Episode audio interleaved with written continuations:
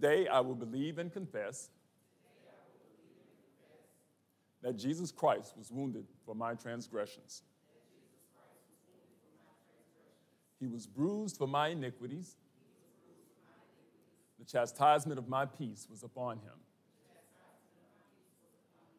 And by Jesus' stripes, I am healed. Amen. Amen. Let's pray. Father God, we thank you for your Son, Jesus Christ. We thank you, God, for the listening ears for each person that is here. Father, we pray for traveling mercies for those that are on their way. Dear God, I ask that even now that uh, my words would be seasoned with love and praise. And Lord, that the direction that we are going in, Lord, that our faith is strengthened in you and that we recognize that you are the true and living God. Father, we praise you right now, Lord, whatever is going on during this time. Father, we come recognizing that you are greater than those things as well. Father, we praise you, we bless you, and we magnify you. In Jesus' name we pray. Amen. Okay, well, we're going to get into our message here. And so I'm, I'm going to kind of go down this road so that we recognize one thing at the end, basically. Uh, here on earth, there's only one thing that is constant, and that is change. So that's the title of my message. The only thing that is constant is basically change. It's a saying that I say all the time, um, but it's true. Things are constantly changing. Now, we see that in the animal world, that God creates, created things in the beginning. He created cats and dogs and birds and things that fly. And those things create after themselves. God put those things in motion, He put those in order because He has a way of doing things. They create after themselves. Cats begat cats, dogs begat dogs, birds begat birds. Birds don't begat cats, dogs don't begat uh, cats, cats don't begat birds. They create one after themselves. That's God's order. He man, same way. Men create men and women create other men and women. Now, there are such things, and we'll talk about this a little bit, as adaptations. So, a snow leopard and a jaguar are kind of pretty much the same thing. But snow leopards, you find them in mountains where it's cold. They've adapted, they have much more fur on them, so they stay warmer. Uh, they're able to, their, their, their hands and everything, their hands, they don't have hands, they have paws. Their paws, you know, they're able to run really fast on the side of a mountain, a cliff, because they're chasing these ibexes, which are like these ram type of things, ram goat things that are really good on the side of mountains. So they have to be able to adapt to that uh, place over time. A jaguar is different. He doesn't have as much of a coat. He lives near water. Uh, they can kill these little uh, alligator type things. They call them caimans, where they're bigger than that. They're pretty big. They can jump down, man, and they bite them in the back of the head, and they can run off with their meal. Well, a snow leopard would perform differently if he lived in the same climate and in the same place where a jaguar is. And the difference with a jaguar being where the snow leopard is would be that he would freeze. Now, we don't see these things evolving. So they do adapt. It would be no different. So, myself, I'm fairly dark skinned.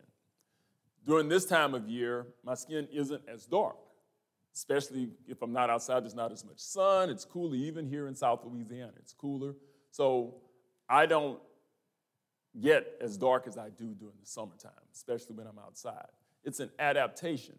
We adapt to things, we don't evolve. We're not evolving to something else. Uh, because I'm outside, I'm not going to grow an umbrella out of my head. That's not how God does it. He allows us to adapt to things. But the one thing that is constant, again, that snow leopard is going to create more snow leopards. That jaguar, they're going to create more jaguars. There's not a transition into evolution. Those things stay the same. God has a way of doing things. So we are able to adapt. Now, we see another thing that changes are words. Okay? So over time, words take on different meanings. I remember when I went off to college, I remember people coming up to me saying, Man, you woke? Like, what you mean am I woke? Yeah, I'm woke. Are you woke? You know? So like, what, what? So I started asking, what do you mean am I woke? Yeah, I'm up. what you talking about? Am I woke meaning do you know about your culture? That's, that's what that was meant to, to uh, extrapolate from me, to find out whether or not, hey man, do you know about your history? And so I guess at that time, I guess I really wasn't as woke, I guess, as I am now. But I understand now that, you know, words change. The word woke has taken on, I guess, a couple different meanings now, because I understood woke before I went to college as, are you awake? Are you woke? Get up. You know, my mom come slap you around, or dad would slap me around in the morning. Get up, boy, wake up. Okay, daddy, I'm woke. Go to college, I see this word now, are you woke? But do you, do you know your history?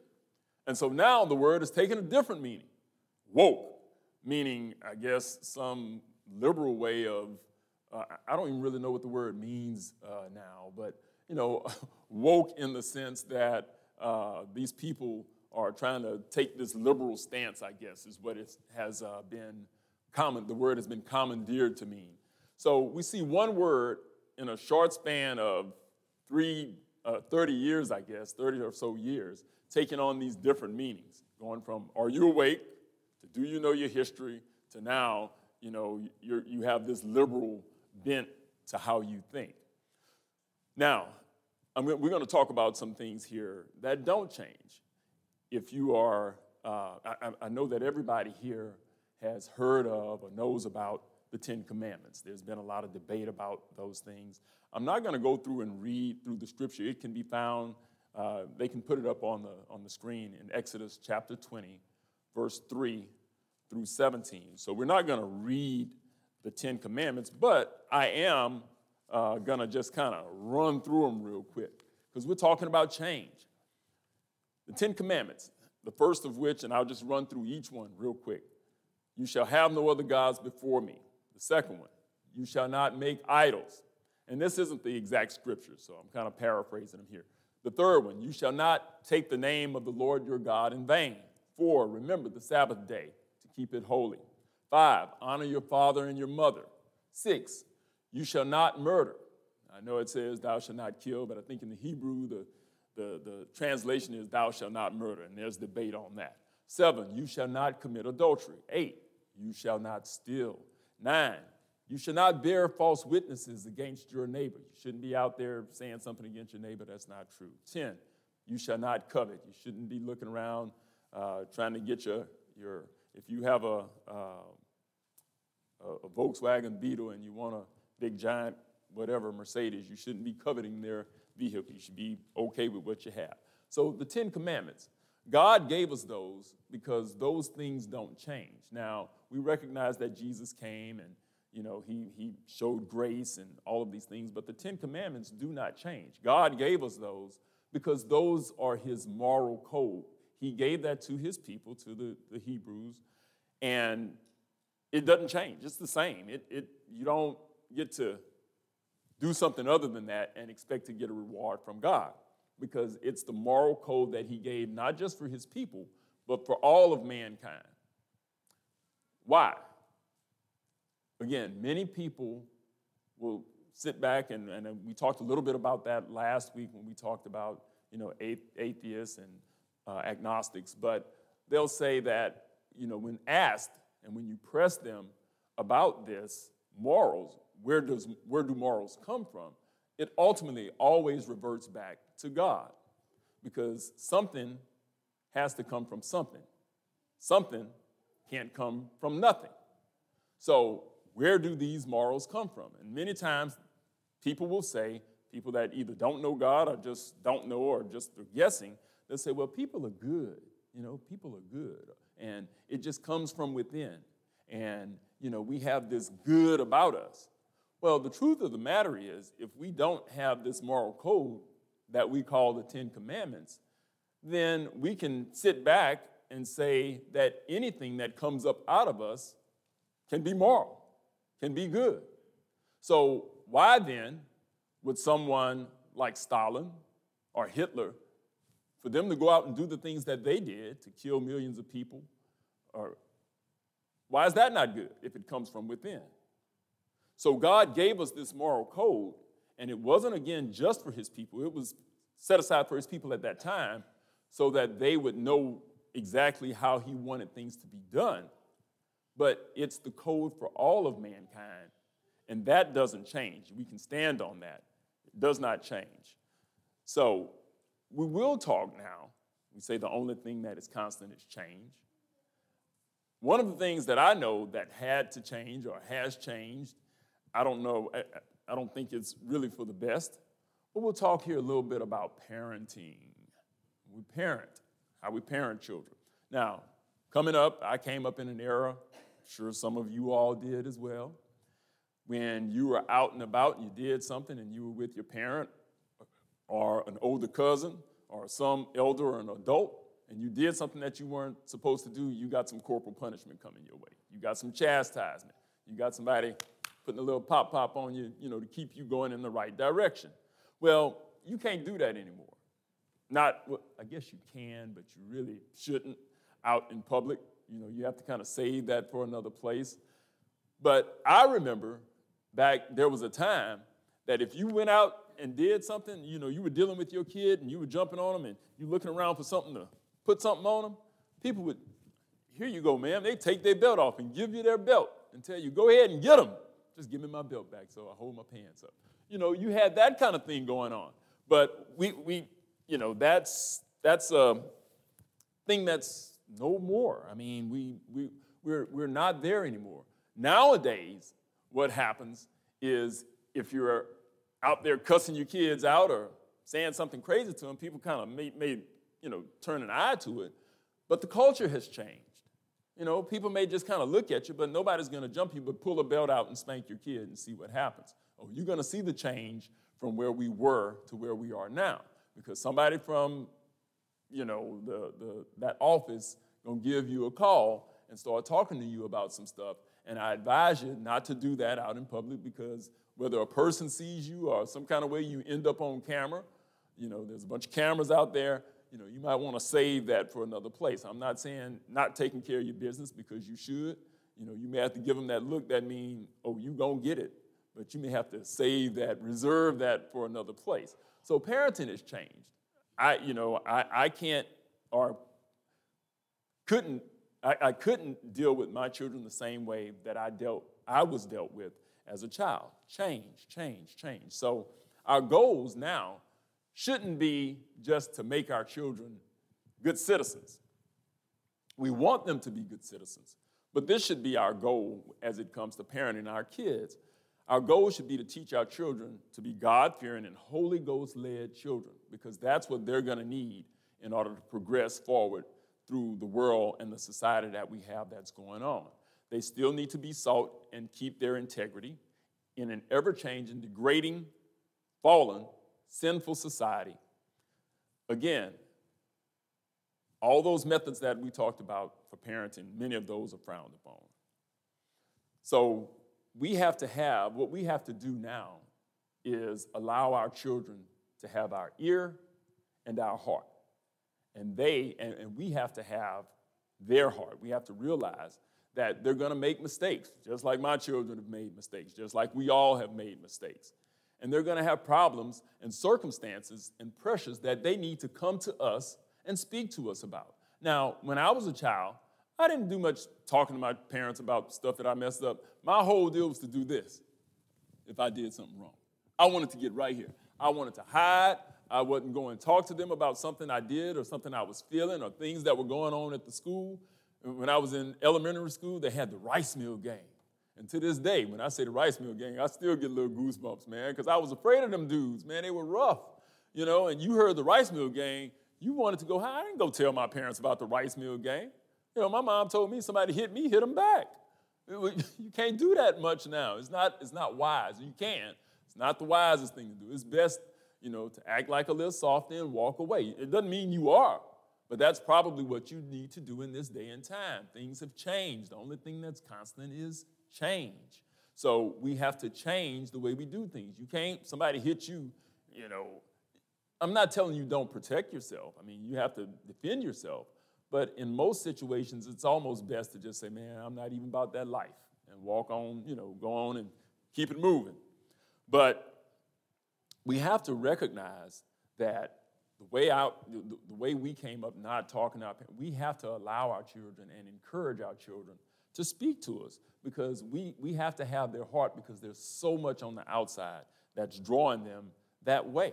We, we have to make sure the reason that we want to have their heart and their ear is because we want the information that they receive from us to be Bible based. And if you don't know the Bible, you need to be studying so you can understand what that information should be that you're giving to these children that are coming up in a world that is exponentially being more and more and more pressed with darkness and but that even is not a reason for us to be fearful for us not to have peace for us not to have joy and to be able to do the things that God has said that we can do. In fact, we should be excited about the fact that we now have an opportunity that we can talk to our children, that we can deal with them because, you know, again, as I mentioned earlier, society, the, the societal things are different. Again, many of you have heard when you were a kid, get out of here. Adults are talking. You, you in grown folk business.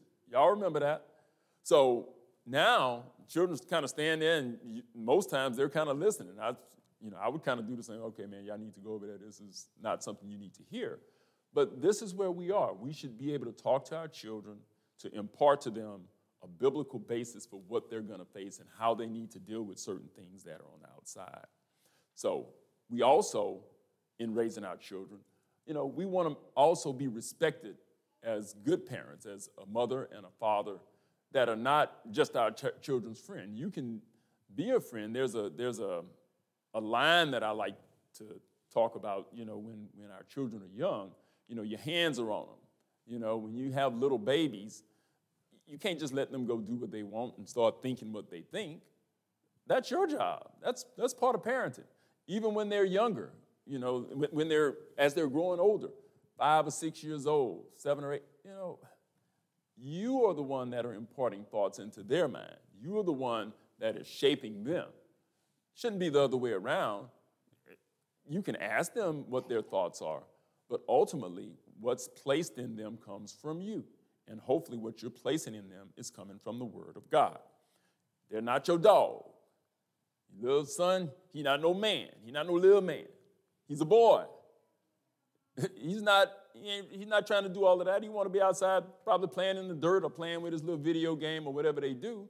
He's not trying to think about stuff that a man think about uh, how I'm gonna provide for the family, and that's that's not his job. Some some are forced into those things, but that's not where a child is trying to go.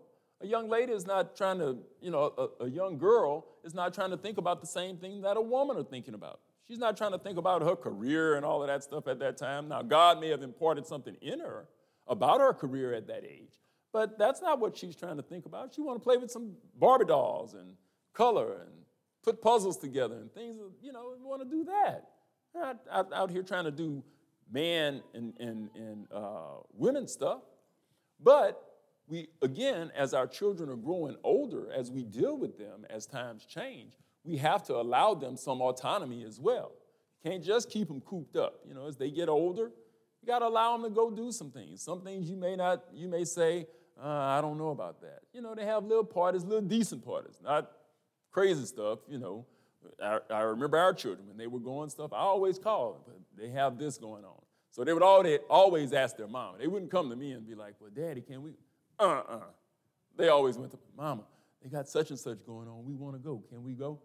Got to talk to your daddy. And you can just see him like, oh, Lord, daddy ain't trying to let him go to that. Now, I didn't mind him so much going, but I needed to know what was going on. Who's there? Ring, ring, hey, this is Mr. Lord. Um, what's going on? And then I let him talk. What time? I let him talk. Who all's coming? Then I let him talk. Any family coming?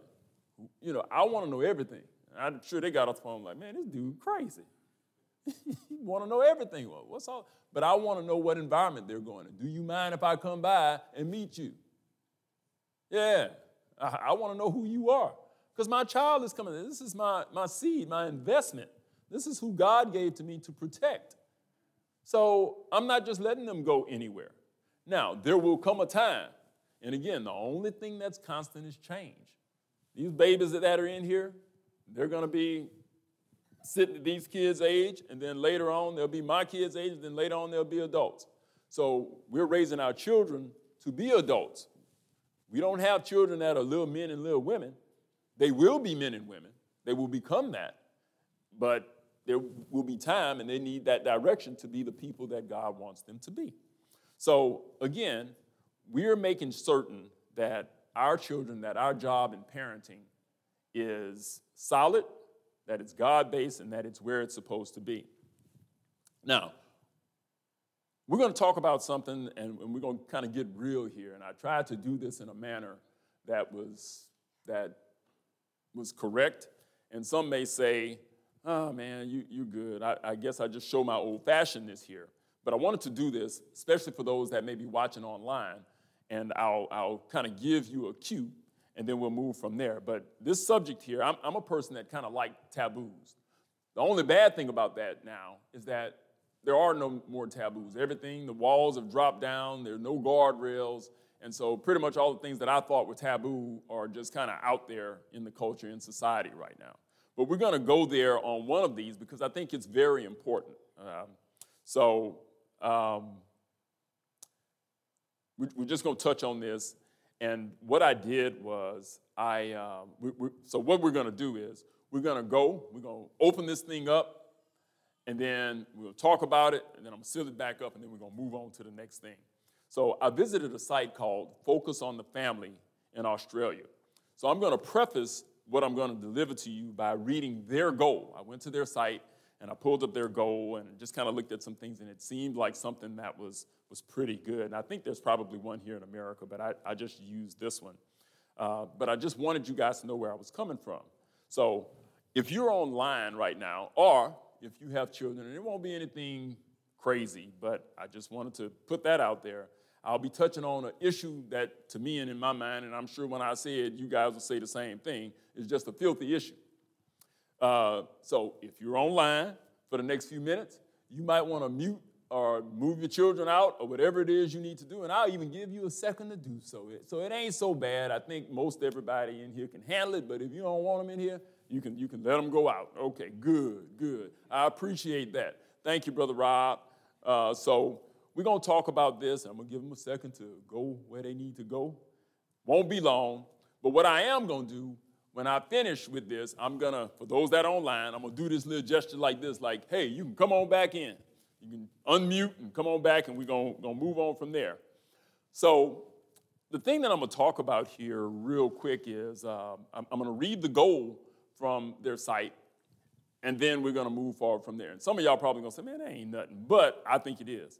So, the goal that they had on their site, on the, the Focus on the Family Australia, says we want to be intentional parents it's our privilege and responsibility to educate our children about sexuality. We want to begin early and continue throughout their time with us in the home. The ultimate goal for our children's sexuality is that they will be able to see the dynamic interplay between sexuality and spirituality.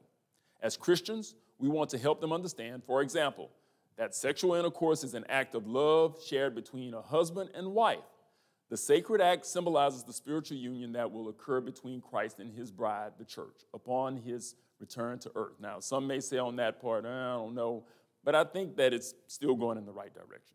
So it says, We hope our sons will see themselves as a type of Christ as they relate to their wives, and that our daughters will see themselves as a type of the church as they relate to their husbands. What we model today in our marriage will likely reproduce itself in our children's marriages. By helping our children to see the big picture about the sanctity of sex, we are better prepared to confront the problem of pornography when and if it occurs in our children's lives. Okay?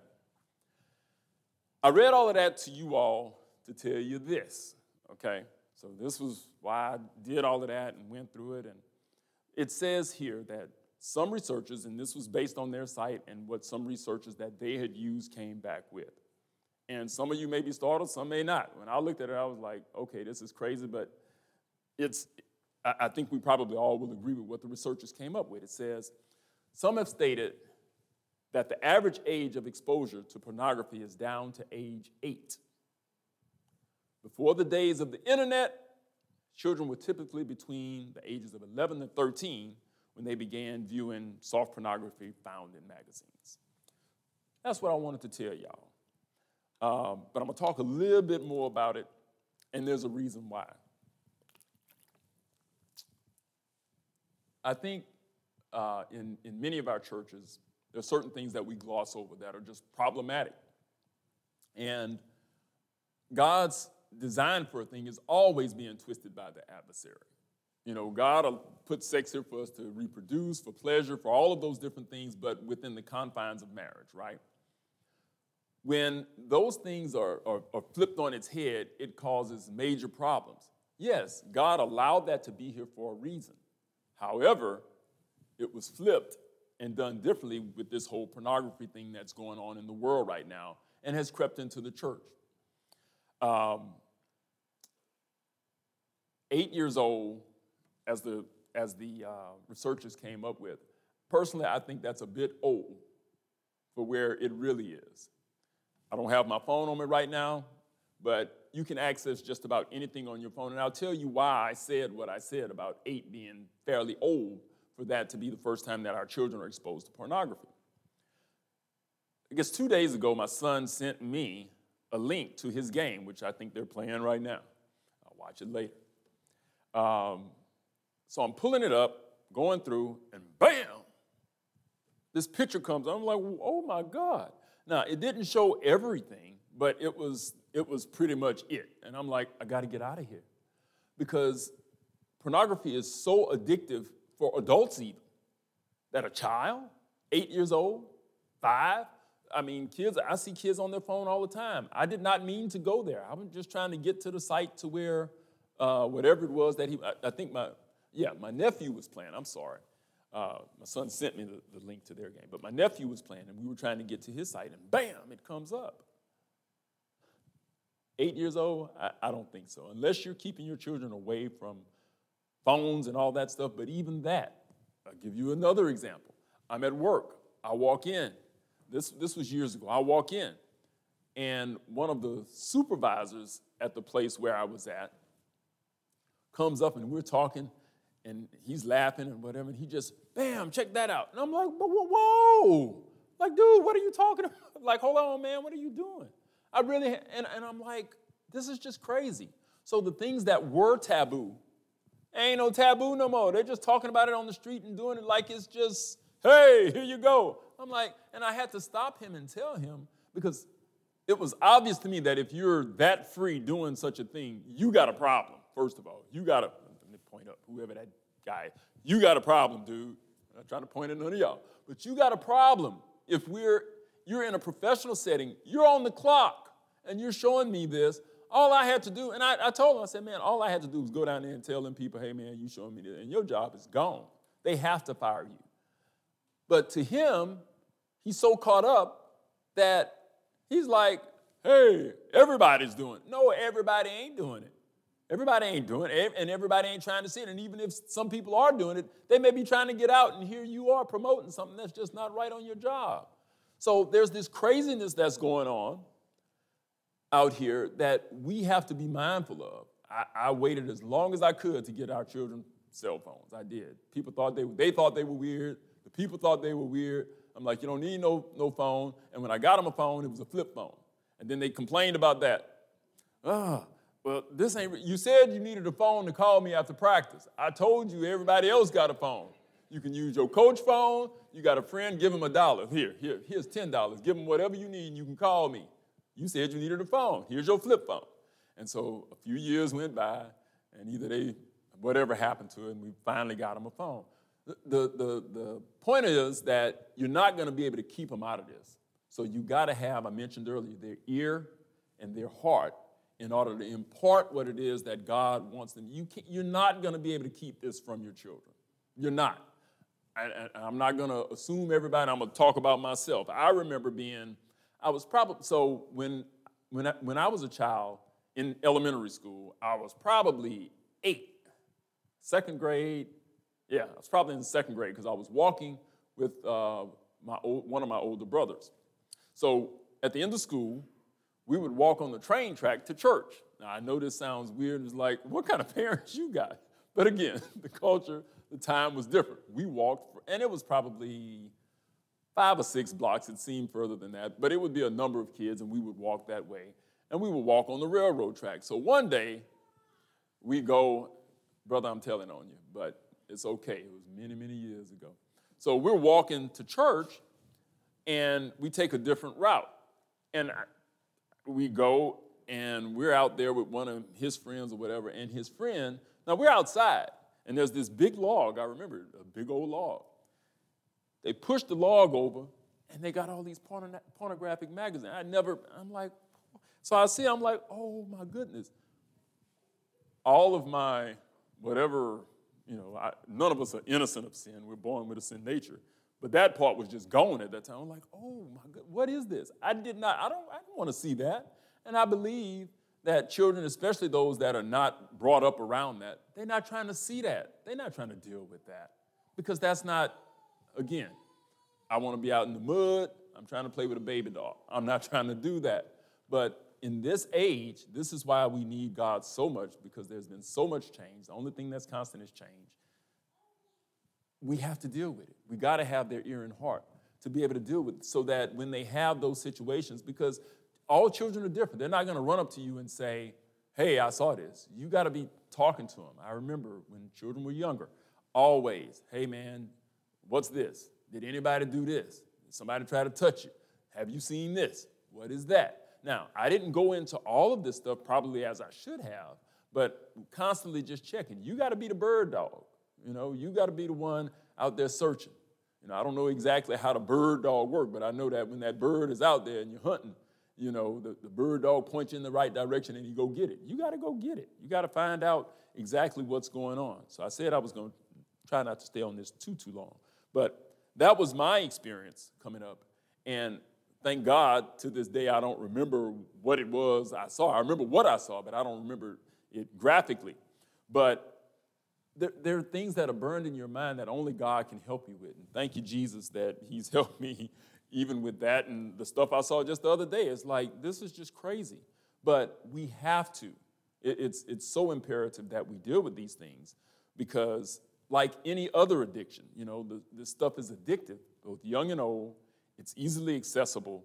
And these aren't conversations that we can avoid anymore with the young children that we have around us. We, we have to deal with these types of things. Okay?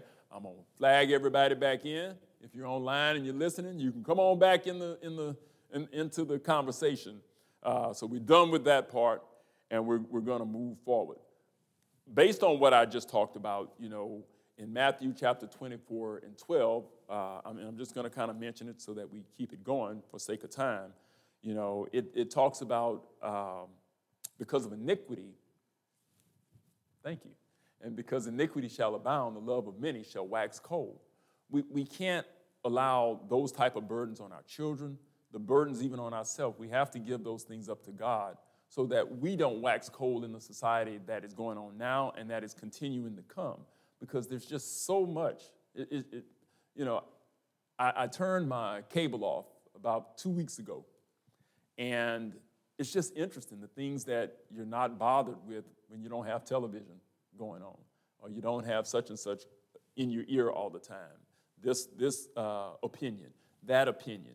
You know, you keep listening to that stuff, you can't help but wax cold. This is being bombed. This one shot that one. This one. No, we, we need to hear some stuff about the love of Jesus. We need to hear about good things. We need to, you know, and not just good things, but things that matter. You know, because there are a lot of people doing good things to promote themselves. That's fine. But we need to be about the business of dealing with people that just like you guys are here right now, that know God and that, that love Him because things are changing, constantly, constantly changing. Okay, so again, I, I brought everybody back in. Um, you know, the change, there's, there's change that, um, that comes in our heart as well. So when we are struggling with inadequacies and anything else that, that we struggle with, we have to move to a point where there's change. So we recognize that God Himself is unchanging. if you or me or anybody desires to be free from any problem, you know, we all have wills and emotions, and some, some wills and emotions are stronger than others. Some people can kind of will themselves out of things. But even that, that's God allowing you to will yourself out of it. Without God, we, we can't overcome anything, any addiction. We can't overcome any problem without Him, without His grace and mercy. And people are always saying, well, you know, if there's, if there's a God, why He don't fill in the blank?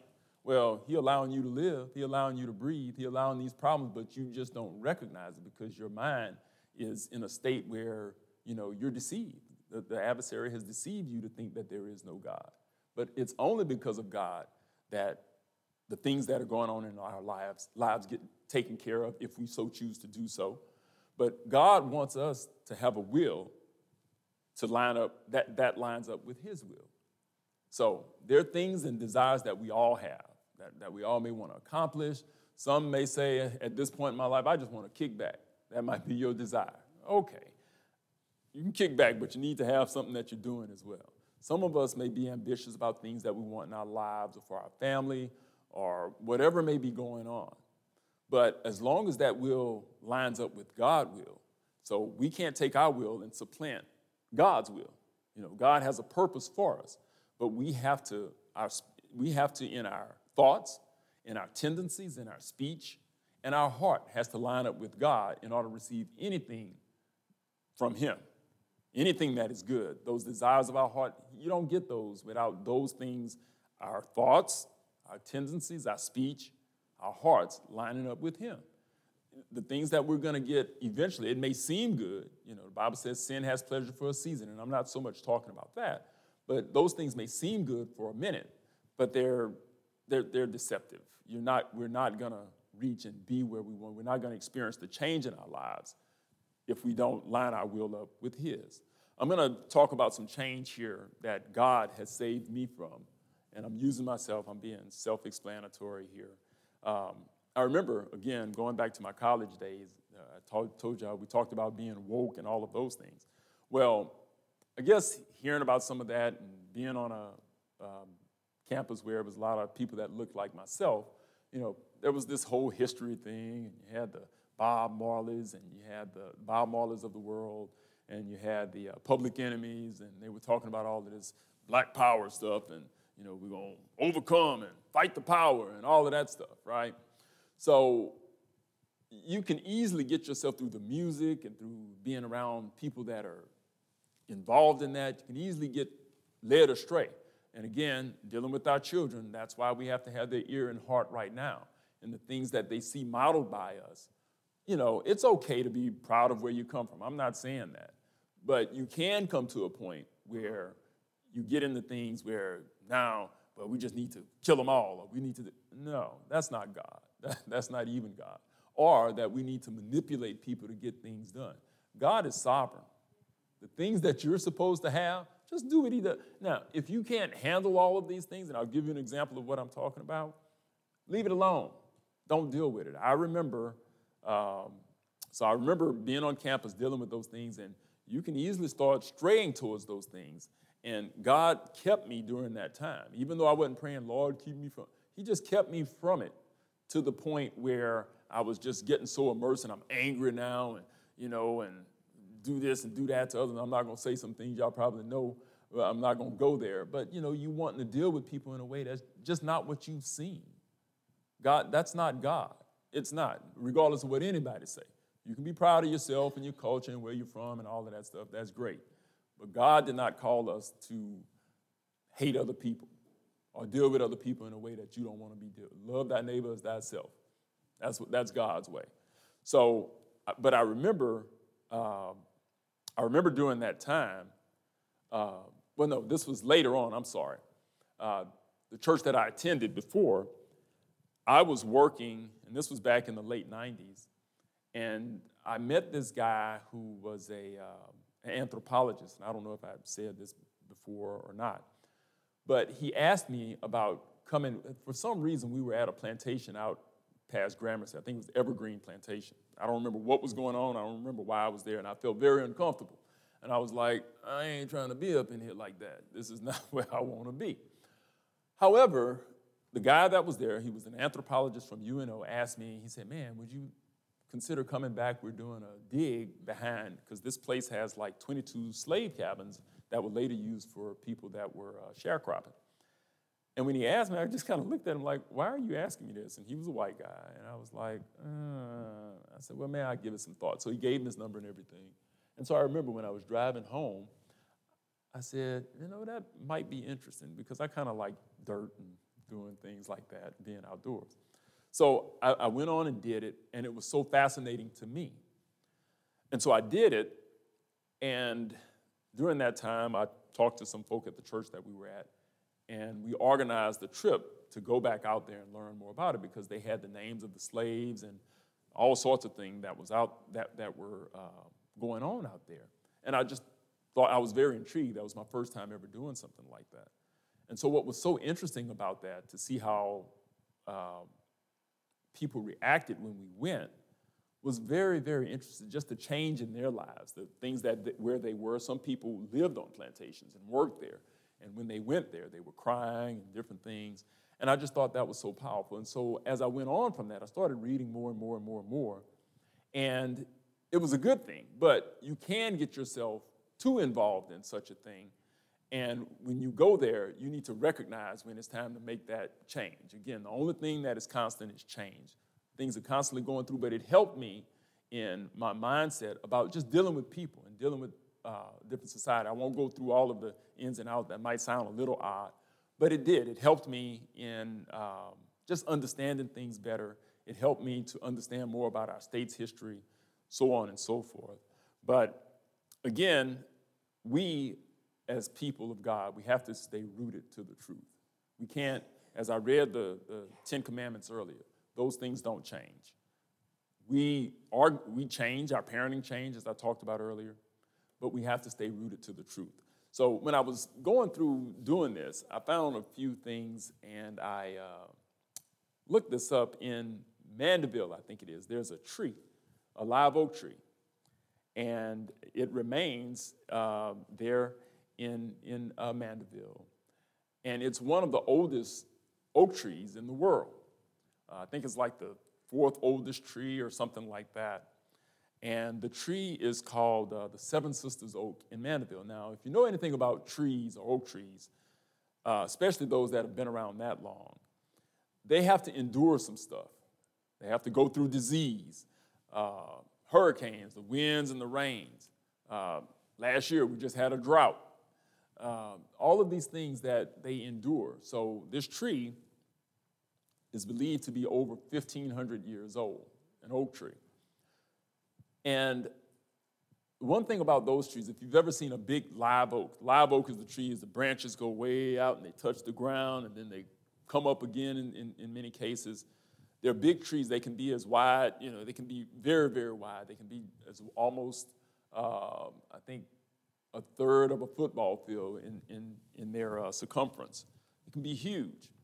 But the thing about those trees is this you see the foliage on the outside, you see the leaves, the big branches, and you know, the shade they provide, and all of those things.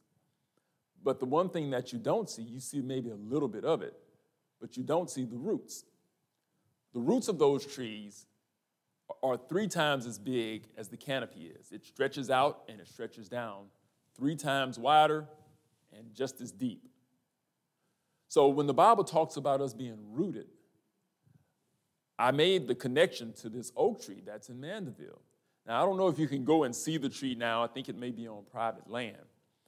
But that is how God wants us to be. He wants us to be stretched out you don't, we don't have to really be seen. I mean, you, God always has some people that are out there doing some things, but we don't see these things, and they don't change much. Those, those roots, unless you go down there and cut them, they don't change. The leaves, they fall. So even though they're evergreen trees, they're going to fall, and you see them. Uh, if you look out there, we've probably got leaves that we got to rake up. They're, they drop, and then they grow. But those roots, they're down there. All of that up here does not survive without those roots. The roots have to pull water in and nutrients from the soil in order for the acorns to fall, in order for that tree to reproduce.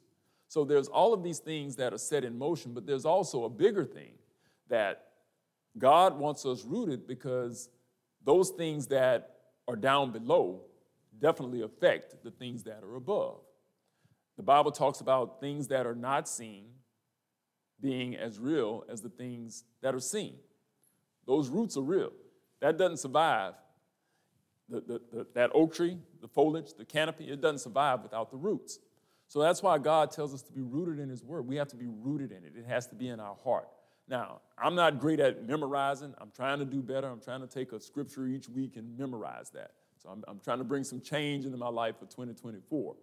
But I'm, so I'm trying to memorize scripture a little bit better. I, I when I see it, I, I understand certain parts of it, not all of it, not everything. But I'm trying to make that change and that shift to be more like that oak tree, to be more rooted where when certain things come out, you know, scripture comes up or it comes to my mind and it affects how I talk, how I talk to my children, how I talk to other people. I, I mentioned a while back that, you know, on my report card, I had all A's, but the teacher, written in red, talks rowdy. I don't know what that was about. You know, maybe it was just how I was or whatever. So I'm trying to work on those things, you know, trying to change those things. Talks, I was in third grade. All A's, talks rowdy. Now, again, I, I told you about the, the rice mill gang. So, you know, I was always ready, man. I, I felt like they were coming. So I guess the talking rowdy was the water off the rice mill gang. But we want to be, we want to use, we want to use the word of God, you know, as our sword. We want to hide that word in our heart, right? So we, so we're talking about change, but the one we want to talk now about the one thing that that never changes. So after before I get to that, I want to, if we put up 1 Corinthians chapter 15, verse 57 through 58. 1 Corinthians chapters, did I say 17? 15. 1, 1 Corinthians 15, 57 through 58. So I'm going to read it real quick. It says, But thanks be to God, which giveth us victory through our Lord Jesus Christ. Therefore, my beloved brethren, be ye steadfast, unmovable, always abounding in the work of the Lord. For as much as ye know that your labor is not in vain in the Lord. The Bible tells us to be steadfast and unmovable. That doesn't sound like change. That's what it is steadfast, unmovable. We need to be planted. We need to be like that oak tree. We need to be planted. But then it turns around, and if you go, let's go to Romans chapter 12, too. So I'm trying to make a little contrast here. It tells us in Romans chapter 12, verse 2 and be not conformed to this world, but be ye transformed by the renewing of your mind, that ye may prove what is that good and acceptable and perfect will of God. So we see in 1 Corinthians 15, 57, 58, be steadfast and unmovable. And then we come to Romans 12 and 2, and it tells us, be not conformed. Don't be like the world. Don't, don't, don't be like the world. But how? But be transformed by the renewing of your mind. So we need to be changed, trans, moved. We need to be moved, transformed by the renewing of our mind. So we're changed by our mind. So in order to, to, to get that and prove that good and acceptable and perfect will of God, our mind has to be changed. So it tells us in 1 Corinthians 15, 57 to be steadfast and unmovable, always abounding in the work of the Lord. So we have to be rooted. But then we also have to transform our mind, we, not conform to the world. So if you were in the world, in order to come out of it, your mind has to be changed. You have to transform your mind. And so I thought that was interesting, just the contrast between those two things that God has told us. So some people will say, well, how are you going to be both? You just have to be both. No different than sometimes you're doing two different things. You have to read the word, and, and, and these things happen over time. You have to get into your word, that roots you. And the, as you're getting into your word, your mind, your thinking is going to be transformed. It would be no different than right now. I'm sure that if I had it to give, which I don't, if I had $200,000 right up under here, and I said, listen, every time you come to church for the next month, I don't want you to walk over here. I want you to walk this way and sit on this side. whether it's summertime and the air is blowing cold or not. I want you to walk over here. Do that for me for a month. It's yours. I bet you won't forget. Or if you start walking this way, you go, get on over here. You're going to step over on that side. You free? All I got to do is when I come in here is get over here. Oh, your mind going to be renewed. it's going to be transformed because I need that $200,000. In the same way as we read the word, if we really, really understand what it says, if we get the discipline out of it and do those things, your mind will be transformed in the same. It, it can't help but be.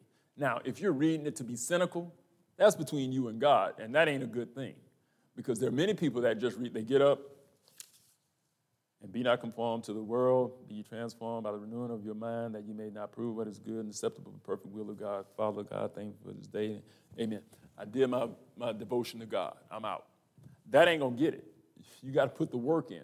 But if you do, if you put, put that time in, and your heart, if your heart is truly, just like I talked about children, we have to have their ear and their heart. In the same way with God, if your heart and your ear is lent to God and you're understanding, and even if you don't understand it, if you want to understand it, reading this word will transform your, you, you can't help but if you're lent to it. Now, if you have a wall there, you need to be talking to God to ask Him to break that down. Because, you know, the Bible says it's better for us to fall on the rock and be broken than for us to fall, for the rock to fall on us and be crushed. So if you have that problem, Lord, I can't keep, God hears our prayers. You just have to stay with it.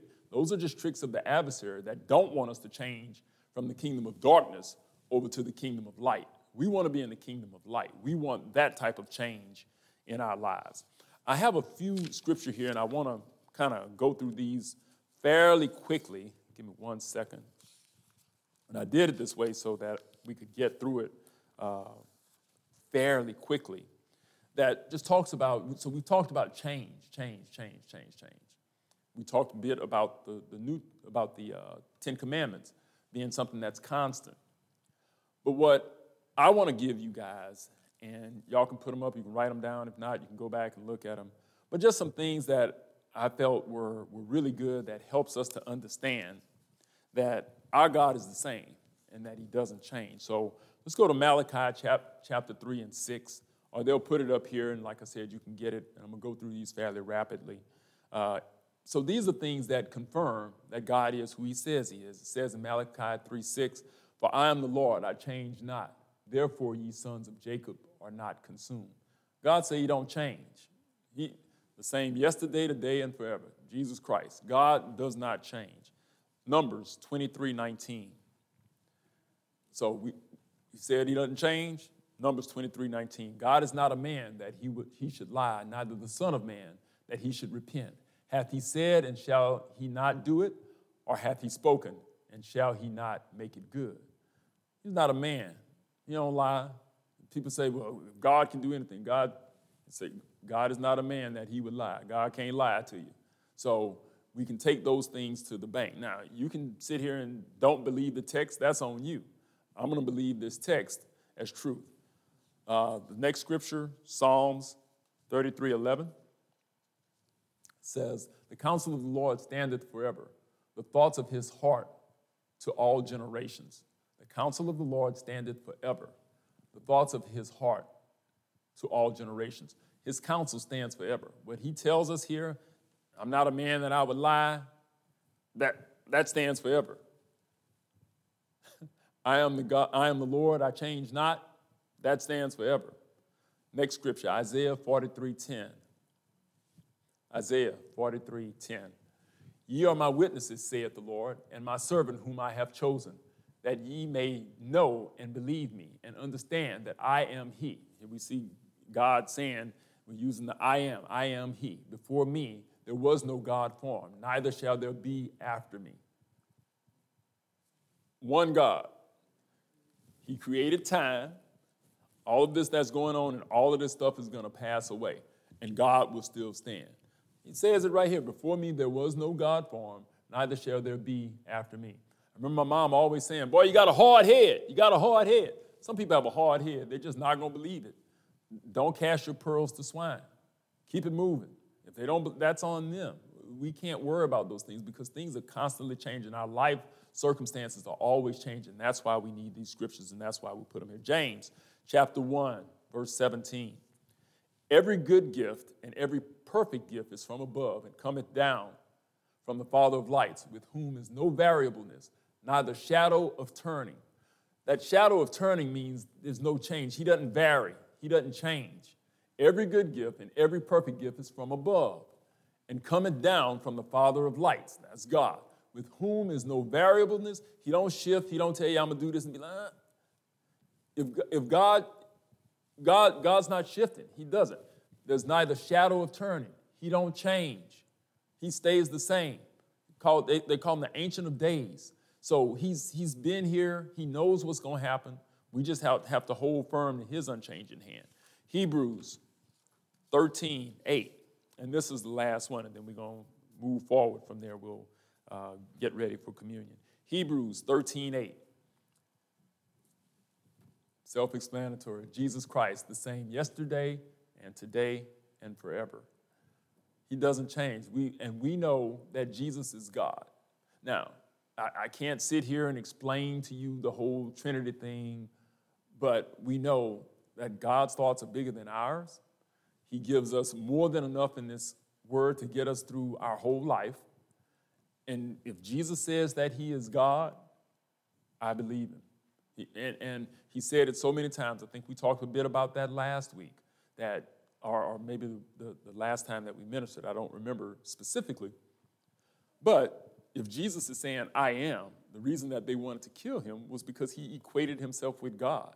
He basically said, I'm God, more than one time. That's why they were always after him. They were ready to throw him off a cliff, and he walked through. Jesus Christ was God, the same yesterday, today, and forever. He doesn't change. So the things that we read here, we can feel assured and know that the only thing that is constant is, is God. Yes, things change. The only thing that is constant is God, though. Yes, for us as human beings, always going to have change. You're young one day, you get here, and you're old, and then we move on to eternity. The question is do we understand that the only thing that is constant is God? That's the only thing that is constant. Be blessed in knowing that through any difficulty, any problem that you may have, anything that seems insurmountable, all things are possible through God. Amen? Amen.